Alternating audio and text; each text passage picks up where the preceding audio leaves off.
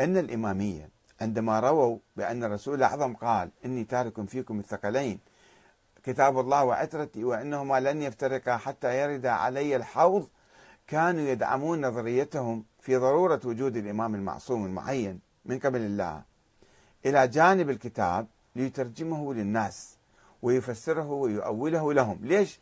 الأترة يعني الإمام مثلا مع القرآن حتى يفسر القرآن يترجمه يأوله يطبقه. وأن الناس كانوا يقولون لا يستطيعون فهم القرآن لوحدهم ولا يجوز لهم الاجتهاد بمفردهم. لازم الإمام يفسرهم من القرآن. هذا الإمامية في البداية قالوا هذا الكلام. وهو ما يقوله الأخباريون اليوم اللي هم يعني خلف لذلك السلف.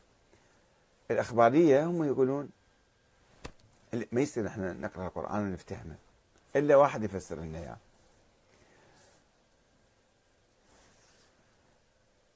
وبغض النظر عن صحة هذه النظرية النظرية الأخبارية.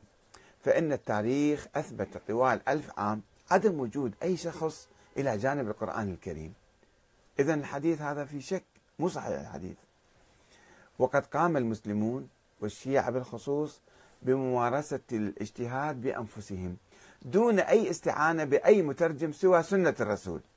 شوية يستعينون بها بترجمة بعض القضايا وتفسيرها. وهذا ما يؤيد حصر الصحة برواية كتاب الله وسنتي. فسروا الكتاب بالسنة فإذا الحديث كتاب الله وسنتي يصح يصبح هو الأصح مو كتاب الله وعترتي العترة ما موجودة فإذا هذاك هو الموجود فقط.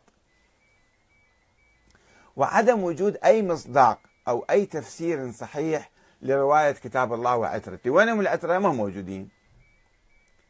وحتى على فرض التسليم بوجود الإمام الثاني عشر الغائب فإنه لم يقم بأي دور إلى جانب القرآن الكريم طوال الفترة الماضية ولم يقدم لنا حتى كتاب تفسير القرآن.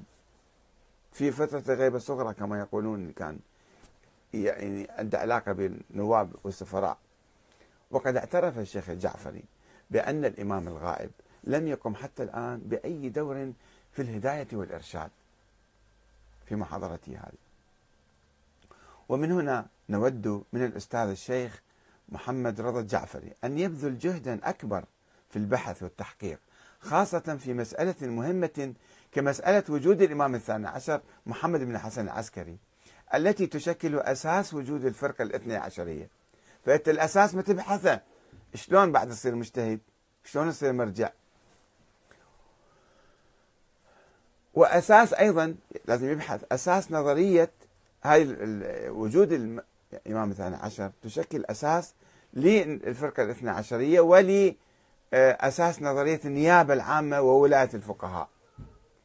ونطلب منه من الشيخ الجعفري عدم الاستعجال في بحث هكذا أمور أو محاولة الرد بأي صورة كانت من أجل المحافظة على بعض العقائد الموروثة والتي لا تتمتع بأدلة شرعية كافية. ونطالبه كما نطالب مركز الأبحاث العقائدية باتباع المناهج العلمية الكفيلة بالوصول إلى الحق.